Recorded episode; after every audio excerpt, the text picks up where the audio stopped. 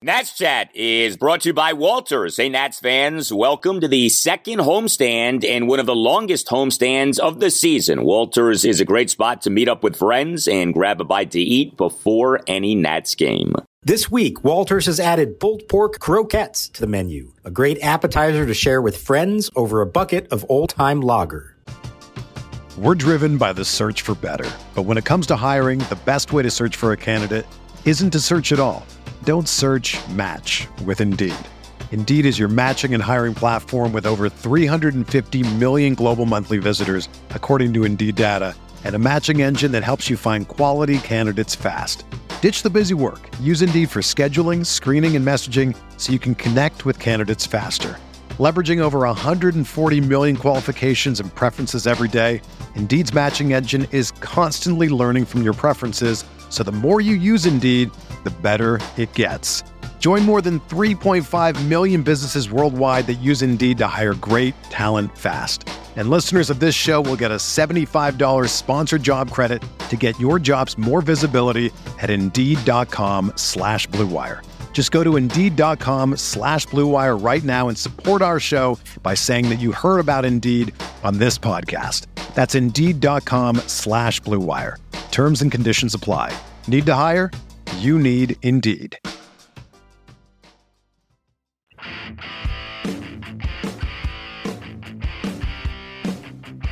And Gray rocks, kicks, and deals. Swing and a miss. He struck him out with a curveball.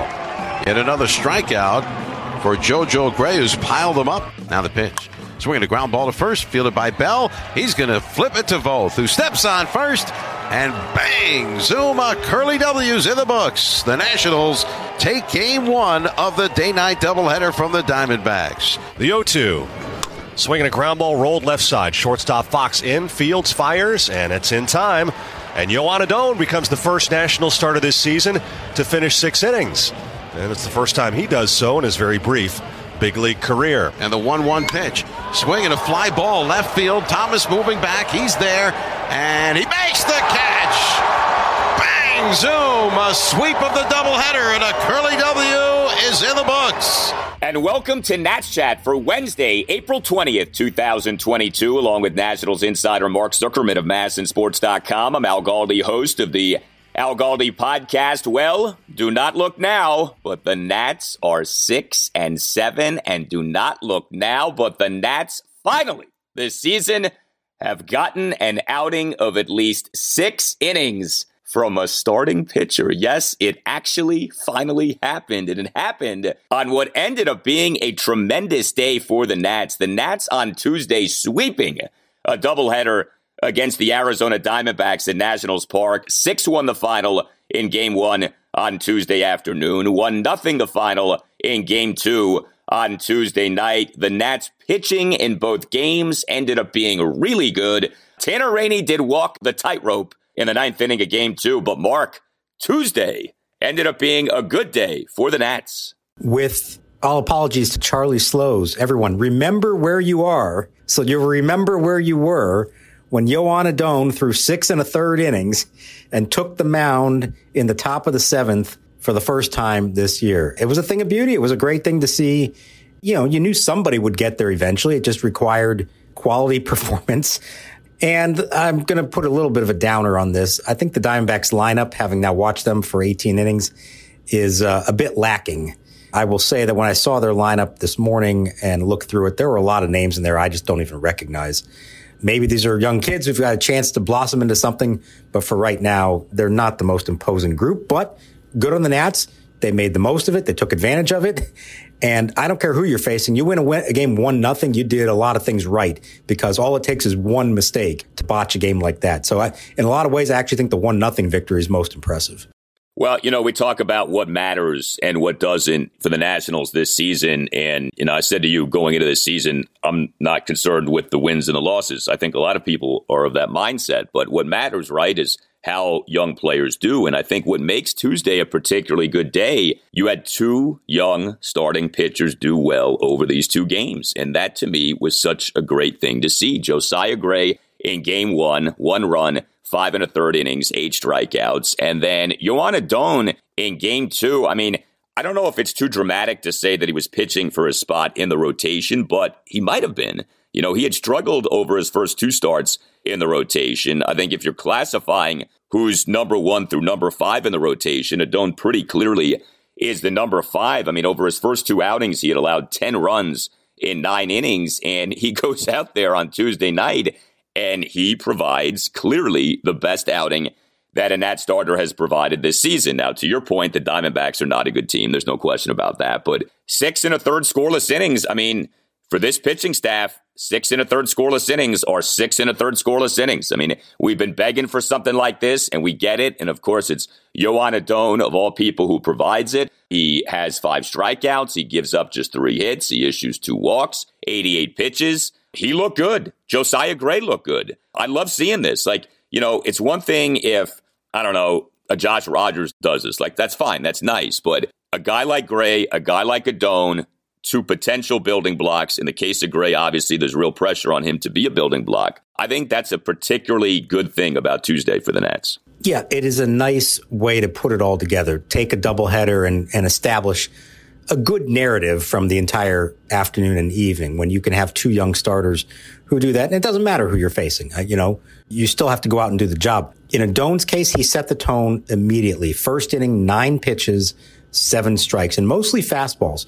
he was pounding them with and just never let up along the way. I mean, you know, a couple of little jams, but nothing all that serious and he gets through the fifth on 66 pitches, and you're saying, okay, he's coming back for another inning. And then he completes the six on 10 pitches. And now we're saying he's not just going to go six, he might go seven, or at least get the chance to. And he comes back out and faced two more batters in the seventh. So he stuck with it all the way. There was no fading at any point. It was nothing like, well, as the pitch count's getting up there, or, you know, facing the third time the lineup, that wasn't a big deal at all. They went one for six against him the third time through the order. So that's a great sign. I go back to his last start in Pittsburgh. It was the series opener there when he gives up six runs on nine hits and four and two thirds. Most of the damage came in one inning, the bottom of the third, gave up four runs on six hits. They crushed him that inning. But he came back the next two and was pretty solid after that. And if you remember from watching the broadcast, Kevin Frandsen alluded to maybe something was going on there in the third inning. Maybe the Pirates had figured out something about him tipping his pitches. It seems like they caught it. They made an adjustment. And I think whatever he did in this game here against the Diamondbacks suggests that he took the information he was given, he applied it, and he succeeded. And I think that's a great sign for a young pitcher to be able to make adjustments like that. Then the last game on the fly, this one coming into it, that bodes well because that says that maybe the only reason he was hit hard and gave up those runs last time was that something was going on that he didn't realize he was doing. If his stuff is actually this good, that's a really good sign. Yeah, I mean, you know, you think about Adon, right? Davey Martinez publicly lobbied for him to be in the rotation. Davey doesn't often do that. So there's something to him that Davey likes and presumably others within the Nats management team like as well. He's a bigger guy, 6'2, 246. I know we don't often talk about pitchers' weights, but he's actually the heaviest pitcher on the Nats staff. And I don't mean that like he's overweight. I mean like he's got some mass to him. He throws hard. We know that. So there is something there. He had struggled over those first two outings, but you know, you don't want to overreact to two starts like that. So we do see on Tuesday night what he's capable of doing. And, you know, with this rotation, like we've discussed, you know, this team is begging for anyone to step forward and provide quality pitching. Okay. And it, I mean, to me, it doesn't matter who you are, what your contract is, or your background is. Like anyone who can do the job, please demonstrate that you can do the job. And if Adon can do that, that's great. So good for him. Was very happy for him to see him do as he did on Tuesday night. And then with Josiah Gray in game one on Tuesday afternoon. So, you know, he struggled in his first outing of the season, but he was quite good in outing number two. And then he was good again on Tuesday afternoon. And I got to tell you what is really jumping out here. And I, I brought this up to you the last time we talked about Josiah Gray, but the strikeouts, eight strikeouts in five and a third innings. You look at Gray now so far this season, three starts, 14 and a third innings, but 18 strikeouts over the 14 and a third innings. He's averaging 11.3 strikeouts per nine innings. And he last season in his time with the Nats averaged about a strikeout per inning. So that's really good. Like, you know, the sample size is starting to grow here a little bit with Josiah Gray. And I think we can say he's a strikeout pitcher. And that's good. Like there's a, there's a lot of value in that. Now, you know, he's only totaled the 14 and a third innings over his three starts, so you want to see him add some length to his outings. But his ERA is 3.14. Like I said, 11 plus strikeouts per nine innings. You know, nobody is totally sold on Josiah Gray, but I think you like what you're seeing from him, and you certainly liked what you saw from him on Tuesday afternoon. Yeah, what we're seeing is like last year. When he's on, he's really good. And you can tell because he is getting the strikeouts. When he was at his best last year, those were the high strikeout games. Remember 10 of them in Atlanta one night, eight of them in this game. It's mostly a function of his curveball, which was outstanding in this game, but it's also about getting the two strikes to be able to now throw that pitch and finish them off. He was facing, I don't know if I've ever seen this before. He was facing a Diamondbacks line, lineup with nine left-handed batters. So some of them are switch hitters, but against him, a righty, literally everybody he faced was left-handed. That's a tough thing to do. Uh, I don't care who you are. And he knows that's where the curveball comes in. He throws the curveball more to lefties, the slider more to righties. So he barely threw any sliders in this game. But it shows the advanced repertoire that he has that he can kind of pitch a different game against a lefty heavy lineup like this and can have success. So I was really impressed with that. He had one jam in the fourth that he pitched his way out of. Thanks again to a strikeout. He finished strong. I think he could have kept going. He was at 87 pitches and five and a third. And I was actually thinking, boy, on the opener of a doubleheader where you need the innings, maybe Davey lets him go. But I got it. It's the number three and number four hitters left-handed hitters. You have Doolittle warm and ready, and what was then, I think, still a tight game. What was it? Two to one at that point. So I get it. Doolittle did a good job, get out of it, and they went to the rest of the bullpen. I think we're going to see him take the reins off Josiah a little bit here as we move forward. Davey talked before the game about how there's going to come a point here where they want him to go seven innings, 110 pitches. I think we're getting there as he starts to establish himself. If he can keep the pitch count down like that, show he can get hitters out, you know, second time through the order. I think there will be a day here fairly soon where we see him extended. And that's a great sign. That's kind of the next progression for him. It's that and just consistency from start to start. I said when he's really good, he's been really good. When he's not, he's been really bad. So far, we haven't completely experienced that yet this year, but we know from last year that the bad starts are really bad. You just hope he minimizes those. Yeah, I mean, he did have an issue last year of giving up home runs, and he did give up a big time homer in this game on Tuesday afternoon. It was only a solo homer, but it was quite a homer by Dalton Varsho to center field for a 1 0 Arizona lead. Uh, the homer coming in the top of the third came on a uh, two out first pitch solo homer when it projected 406 feet per Statcast. But, you know, I always wonder too with a guy like Gray if Davey has in the back of his mind, let's get him out while his final line can still be good. You know, like if there, I know managers will never admit to that, but if you say to yourself, all right, now would be a good time to end Josiah's day you get out with him. He can feel good about himself instead of trying to push it. You know, like I said, Davey's never going to say that, but I, I do wonder sometimes if he thinks of that. He actually did kind of say it after this one. he, he started with the, you know, the matchup with Doolittle and all that, but then he also said something to the effect of, I wanted him to come out feeling good about himself. It's human nature, uh, especially with a young pitcher, to want to let them leave feeling like they did a good job and not potentially ruin what had been a good start. And now maybe that's kind of stuck in your head for the next five days and you don't feel as good about it. So yeah, he actually admitted it. And I think it does happen, certainly with young pitchers. Are you a law firm partner looking for a better situation for your practice and a blockbuster contract worthy of Juan Soto? If so, you should call Mason Kalfas of Zenith Legal in Washington, D.C. Works with law firms and lawyers on finding the perfect match. No platoons just superstars. Some lawyers switch firms because of conflicts, some lawyers switch firms for a better platform for their practice, and some lawyers switch firms for more money. You need the Scott Boras of legal headhunters working for you, and that's Mason. Mason will work with you to find a better fit for your practice and ultimately the best deal for you and your entire team. Call him today at 202 486 3535 or check out his website, zenithlegal.com. This is an unprecedented time in the legal market, and many top firms are looking to expand. Call Mason today. Zenith Legal also works with associates and distinguishes itself on personal service. Zenith Legal doesn't just spam resumes out to law firms. Zenith Legal talks to the right people and gets your resume in front of the decision makers who matter. Whether you are a Rainmaker partner or a mid-level associate, give Mason Kalfas at Zenith Legal a call today to accelerate your career. Call today 202 486 3535. We're driven by the search for better. But when it comes to hiring, the best way to search for a candidate isn't to search at all. Don't search match with Indeed.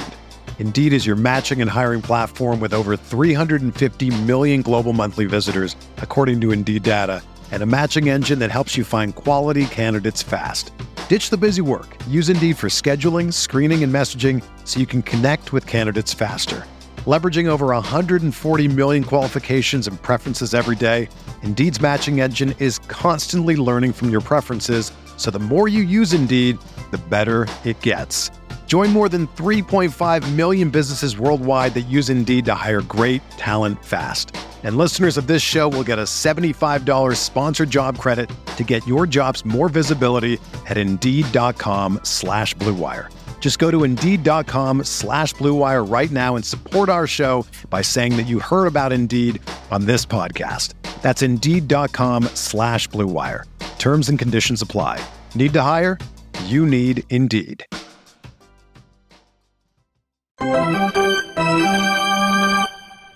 Rainey sets. It'll be a 2 0 pitch, and it's on the way. Swinging a broken bat, pop up foul. Franco coming over near the stands, has a play, and he makes the catch for the out, two away.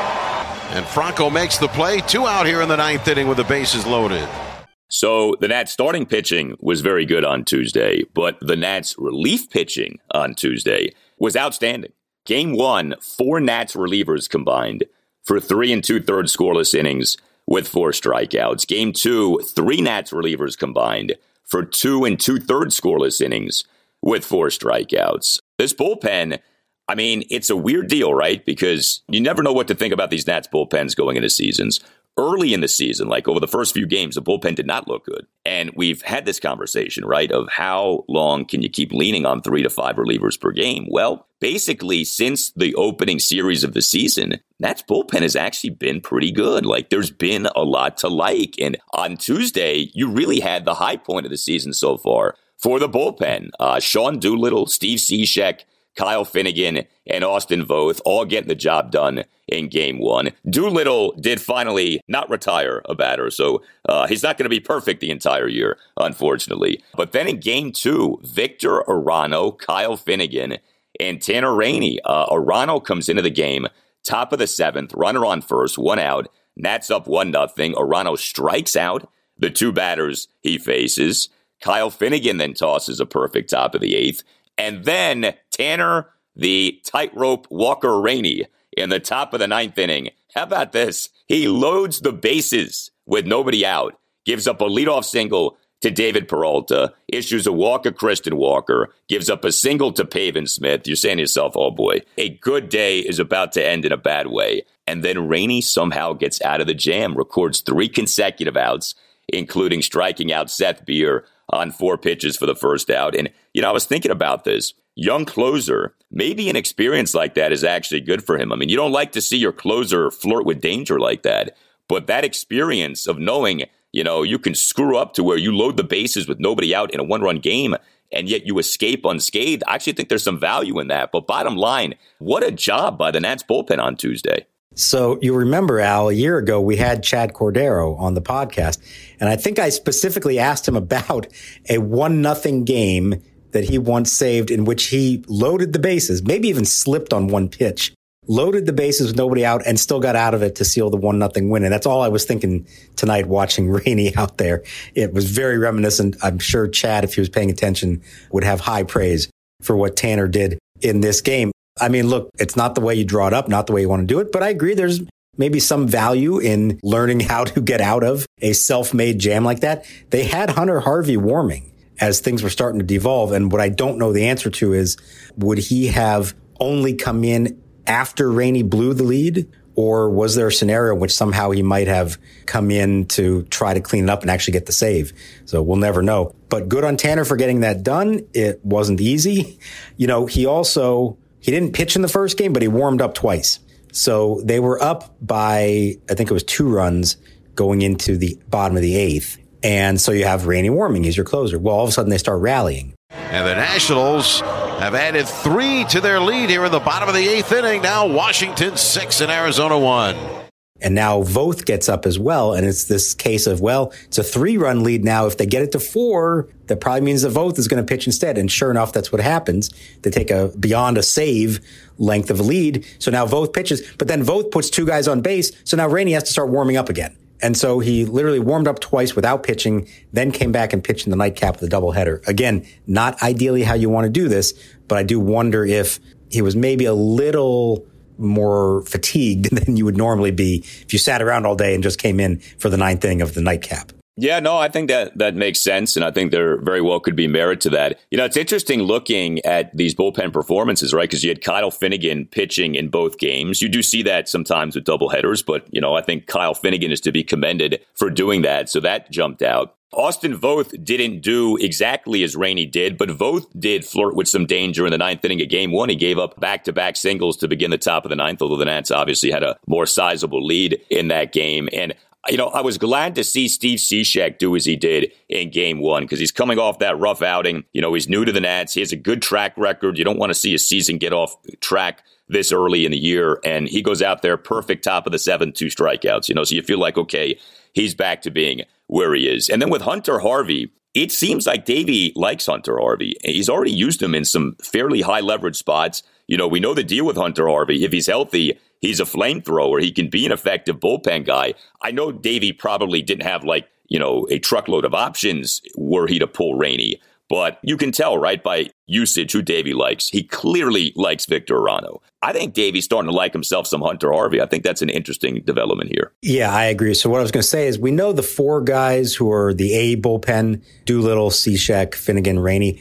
I think Arano and Harvey have graduated from the B bullpen. They're now the A1 bullpen. Okay. They're like on the verge. They might get there. They're, they're sort of in transition. They're not quite there yet, but they seem to be trending in that direction. And you can tell, like you said, it's the way Davey is using them. He's trusting Arano to pitch in jams. He's his fireman. When the starter gets into trouble or another reliever gets into trouble, he's going to Arano. More often than not, he's gotten it done. It hasn't been every time. He's a little, you know, still needs to establish some consistency there. And Hunter Harvey, you're right. You see the arm. He's got probably better arm than anybody else in the bullpen. Now he's got to show that he can harness it, that he can do it night in and night out and stay healthy. But if that all pans out, that's going to be a big arm for them to look at.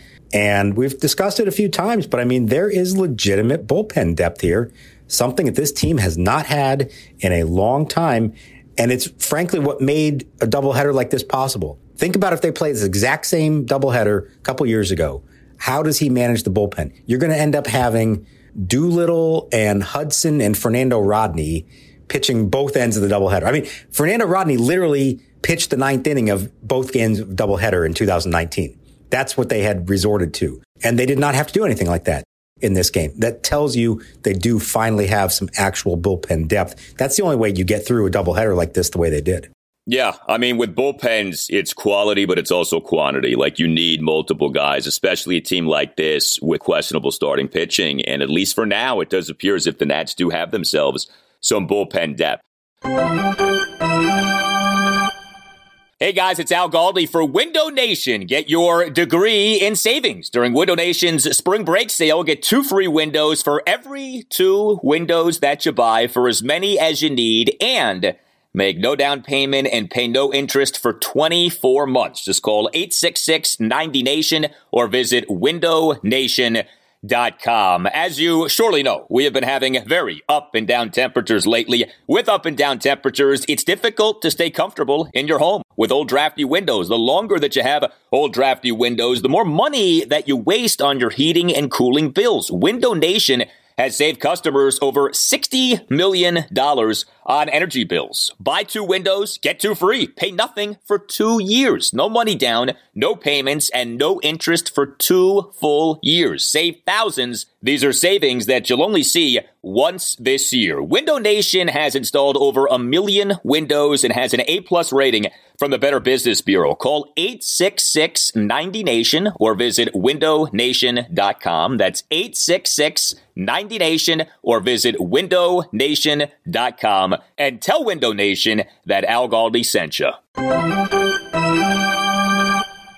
And the pitch. Swing and a line drive deep down the left field line, hooking toward the corner. It's a fair ball. Stays in play. Racing for third Escobar, being waved home. And the throw will not be made. The throw is held by the shortstop, Perdomo. Standing at second with a double. His first extra base hit of the year and his fourth run batted in is Victor Robles. And this game is all tied here in the bottom of the fifth inning. It's now the Diamondbacks one of the Nationals one. Robles makes Marte pay for the drop pop.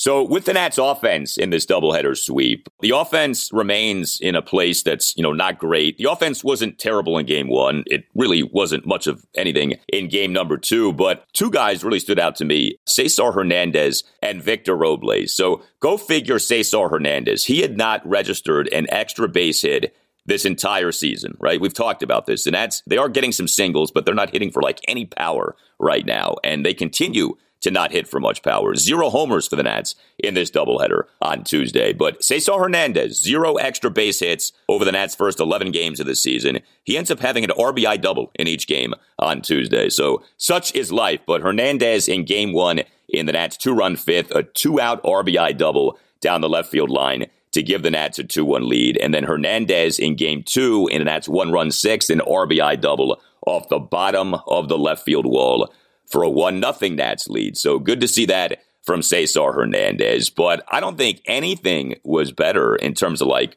what could be and what this might mean than Victor Robles. You know, I know he did the recent work with Darnell Coles. Robles, I thought, looked good at the plate in each of these two games. He, in game one of the doubleheader, went one for three with an RBI double. He, in the two run Nats fifth, had a two out RBI double near the left field corner on a 1 2 pitch to tie the game at one. And this was a legit double. You know, last year I talked to you about Robles. He actually had a decent amount of doubles, but so many of them seemed like these cheapy doubles. This double in game one per StatCast had an exit velocity of 106.8 miles per hour. The double actually broke up a no hit bid by the Arizona starter, Madison Bumgarner. And then Robles in game two, one for three with a single, and the single was a well struck single. Uh, Robles in the Nats one run six, a leadoff single to left field. The single per Statcast, an exit velocity of 97.5 miles per hour. I get it with Robles, right? The bar is low and we take any positive sign as like a big deal, but he, to me, is looking better here over these last few games. Yeah, we've noticed it for a few days, and it's not even just the results, but you could see the better process. But eventually, you do need to see some results. You know, uh, it's only natural to get down on yourself if you still aren't raising the batting average at all. And so what he has done is three straight games that he's produced a hit. They've all been meaningful hits. What I liked about the hits in the doubleheader is that they came with two strikes. And that's been such a problem area for him where he will expand the zone, chase pitches that he shouldn't be swinging at in the first place. So for him to deliver in those spots with two strikes, I think is a very good sign. You could see we talked to him after game one. He was in a good mood, felt good about it. Defensively, he was all over the place on uh, Tuesday night, tracking down balls left and right, almost pull off another miraculous catch at the wall. He's had a nice few days here. Okay. Now it's only a few days and he's still, you know, got an upward climb to get to where he needs to go. But it's got to be just a little bit of a shot in the arm for him, a little boost of confidence for him just to have a couple of good games. And real quick on Cesar Hernandez, you mentioned the double. He was all over the Dimeback starter, Tyler Gilbert, in that at bat. He hooked what should have been a home run foul moments earlier, really got a hold of it. And then I think it's two pitches later hits the double off the wall. So you could see like he had Tyler Gilbert timed out and knew exactly what he was doing in that bat. And that was good to see him produce the only run that they scored in that game. Yeah, it's a funny thing with Hernandez because he had a career high of home runs last season His slugging percentage actually went very good, but he hit the most homers he's ever hit in a season. I know Davey Martinez going into the season talked about, yeah, you know what? We actually don't want him to be the home run guy. We want him to be more of an on base guy. Well, I don't know if Davey meant to not have any extra base hits, but uh, he does finally get two doubles on Tuesday. Yeah, you mentioned Robles on Tuesday night defensively. So that top of the fourth inning, Robles, this was like the Victor Robles show that inning. He begins the inning by making a great diving forward catch of a lineout by Christian Walker on the very first pitch of the inning. Christian Walker leads off. The first pitch is line to center field. Racing in is Robles into a dive, and he caught it. What a play by Victor Robles, headlong diving in toward the infield.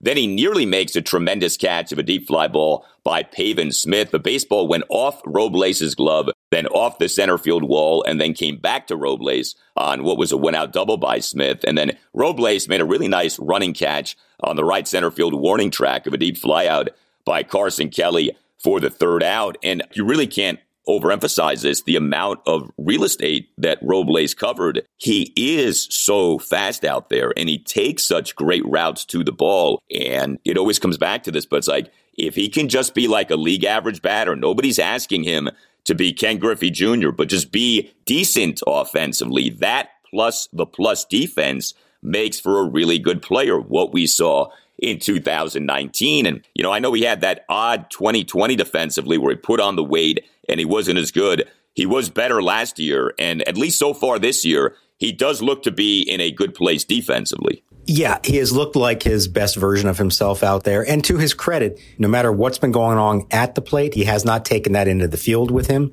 That's a good sign. That's always a concern with any player who's struggling in, in part of his game that'll let it affect the other part of his game. You're right. I mean, think about the three parts of the field that he had to cover on those three plays. You couldn't get farther apart from each other.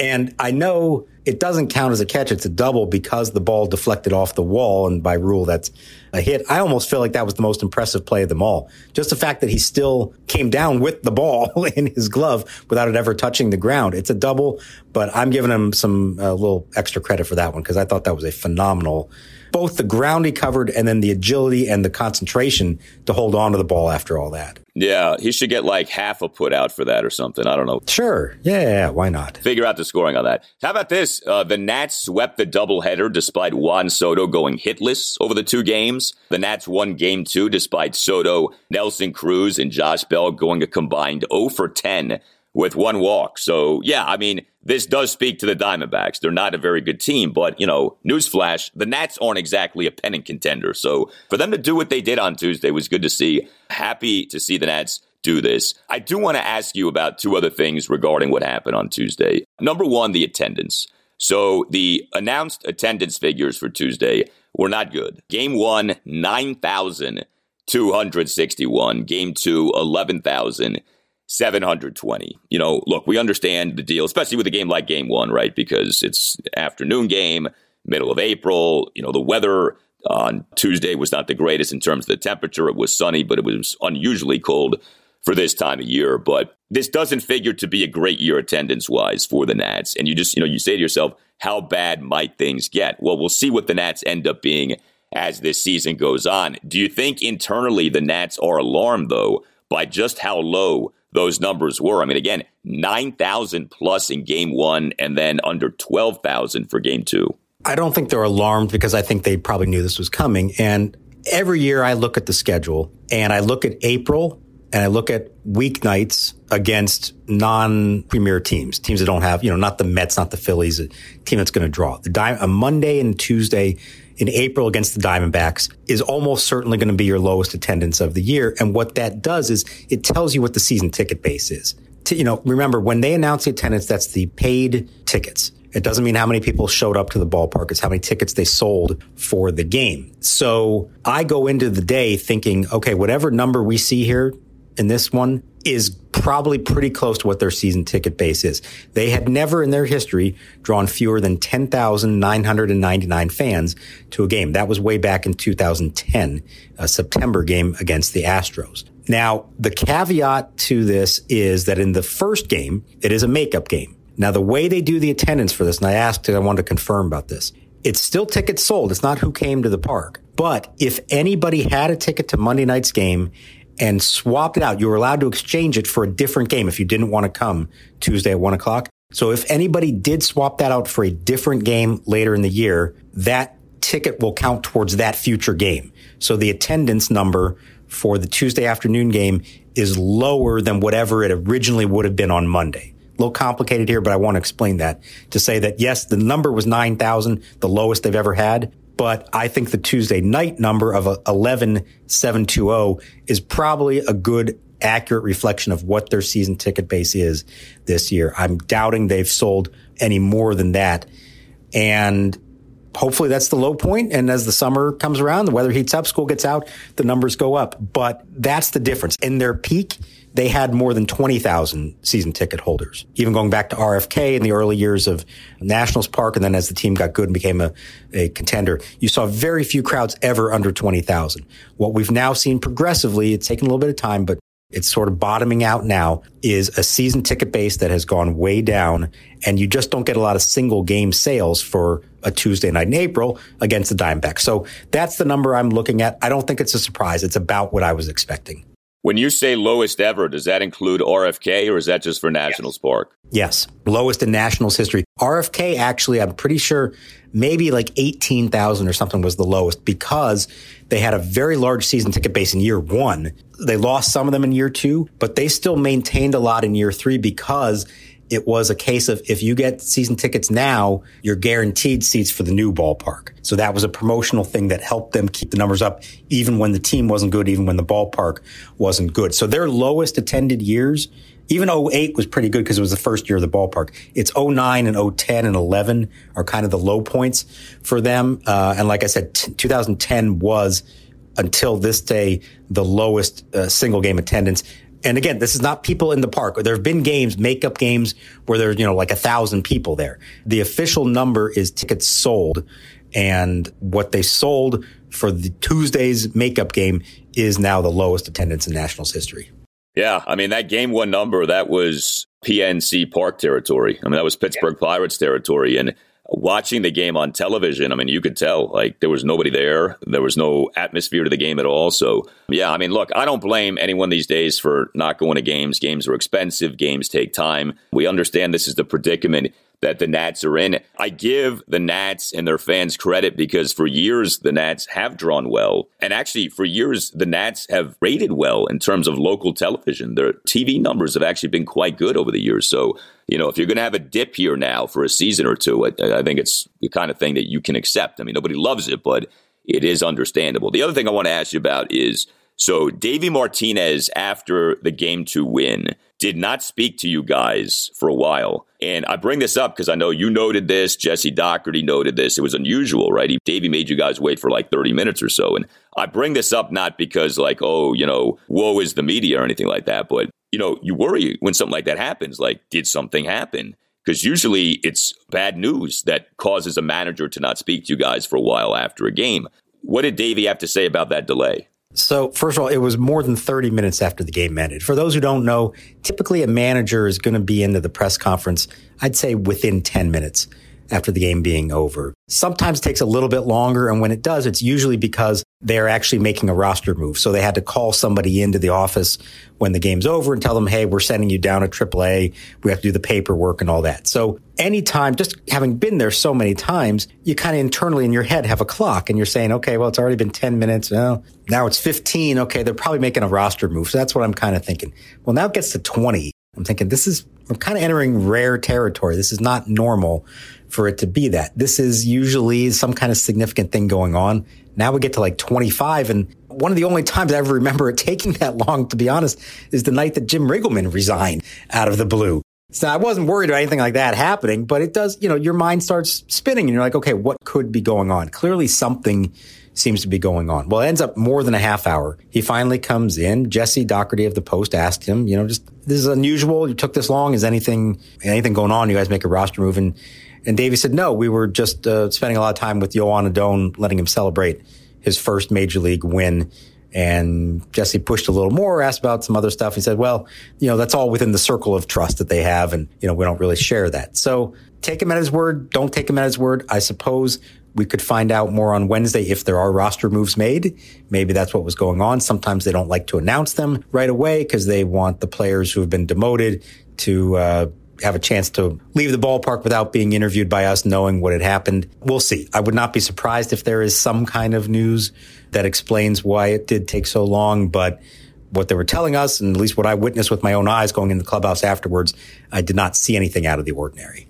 Yeah, so we did want to note this in case there is significant Nats news over the next 24 hours. You heard it here first that there could be news that is coming, but we hope that everything's all right. I was kind of worried that like something bad had happened and Davey was like breaking bad news to people, but hopefully that's not what took place. Well, you tell us what you think. Very good day for the Nats on Tuesday. You can tweet us at Nats underscore chat. You can email the podcast Nats Chat Podcast at gmail.com, including if you would like to become a sponsor of the Nats Chat Pod, hit up Tim Shovers. Again, the email address is Nats Chat Podcast at gmail.com. Our new Nats Chat Podcast t shirt is out. It is red. It is fantastic. You can get yours by going to natschatpodcast.square.site. That's Nats Chat dot square dot site. All Nationals radio highlights on Nats Chat are courtesy of 1067 The Fan. We continue to very much enjoy your tales of your first games. Uh, in terms of attending major league games, we're getting all kinds of great submissions for this. You can send us an email with your story. You can also send us a voice memo with your story in Nats Chat Podcast at gmail.com. And so we will leave you with this tale from Eric in the Dominican Republic and we'll talk to you next time on the Nats Chat Podcast. Hi, Al, Mark, and Tim. This is your number one fan for Nats Chat Podcast, living in the Dominican Republic. And today I just wanted to share with you it probably wasn't the first baseball game I went to, but the first real good memory I have. That was uh, April 3rd, 1989. It was at Memorial Stadium, Baltimore Orioles versus the Boston Red Sox. Roger Clemens, who was a two time Cy Young Award winner, was pitching. And because the Orioles had been so bad the year before in 1988, they actually began the year losing their first 21 games. There was very little uh, hope for them in 1989, but that game, uh, my dad had actually got me a bunch of tickets for my buddies and I for my birthday. I remember seeing my hero for the time, Cal Ripken Jr., hit a three run homer off of the Rocket. And in the 11th inning, Craig Worthington uh, had a walk off hit to win the game. And that really uh, kind of propelled the Orioles to a wonderful season, a really fun season where they almost went from worst to first. They actually lost to the Blue Jays in the last weekend of the season uh, to miss out on the playoffs. But that was just such a great memory and really kind of kindled my love for baseball. I remember being in a packed house, 52,000 plus at Old Memorial Stadium, which was not a very beautiful stadium, but really had a great impression on me uh, just to love baseball. And so that's what I wanted to share today. Thanks again for the great podcast and keep up the good work. The fans file into Memorial Stadium, and we're waiting for the number one fan right now, President Bush, to arrive. Uh, Frank Robinson meeting at home plate with the umpires as they exchange lineups. Don Denkinger, Larry McCoy, Steve Palermo, and Durwood Merrill, the umpires today. Two and two count. One out. Orioles on second and third. Hit deep to left. Could be over Greenwell's head. It's gone. Three-run home run, Cal Ripken. Everyone is talking about magnesium. It's all you hear about. But why? What do we know about magnesium? Well, magnesium is the number one mineral that 75% of Americans are deficient in. If you are a woman over 35, magnesium will help you rediscover balance, energy, and vitality. Magnesium supports more than 300 enzymatic reactions in your body, including those involved in hormonal balance. From functional medicine doctors to mental well being and female hormone experts, we all know that magnesium is the one mineral to improve all aspects of well being and health. But which one? Magnesium Breakthrough from Bioptimizers, the trusted choice recommended by leading experts with seven best absorbed forms of magnesium to ensure your body receives the support it needs for overall well being. Go to bioptimizers.com slash balance today and use code BALANCE10 for 10% off. Support your journey to wellness at B-I-O-P-T-I-M-I-Z-E-R-S dot com forward slash balance. Magnesium Breakthrough from Bioptimizers, your foundation to optimal health and vitality.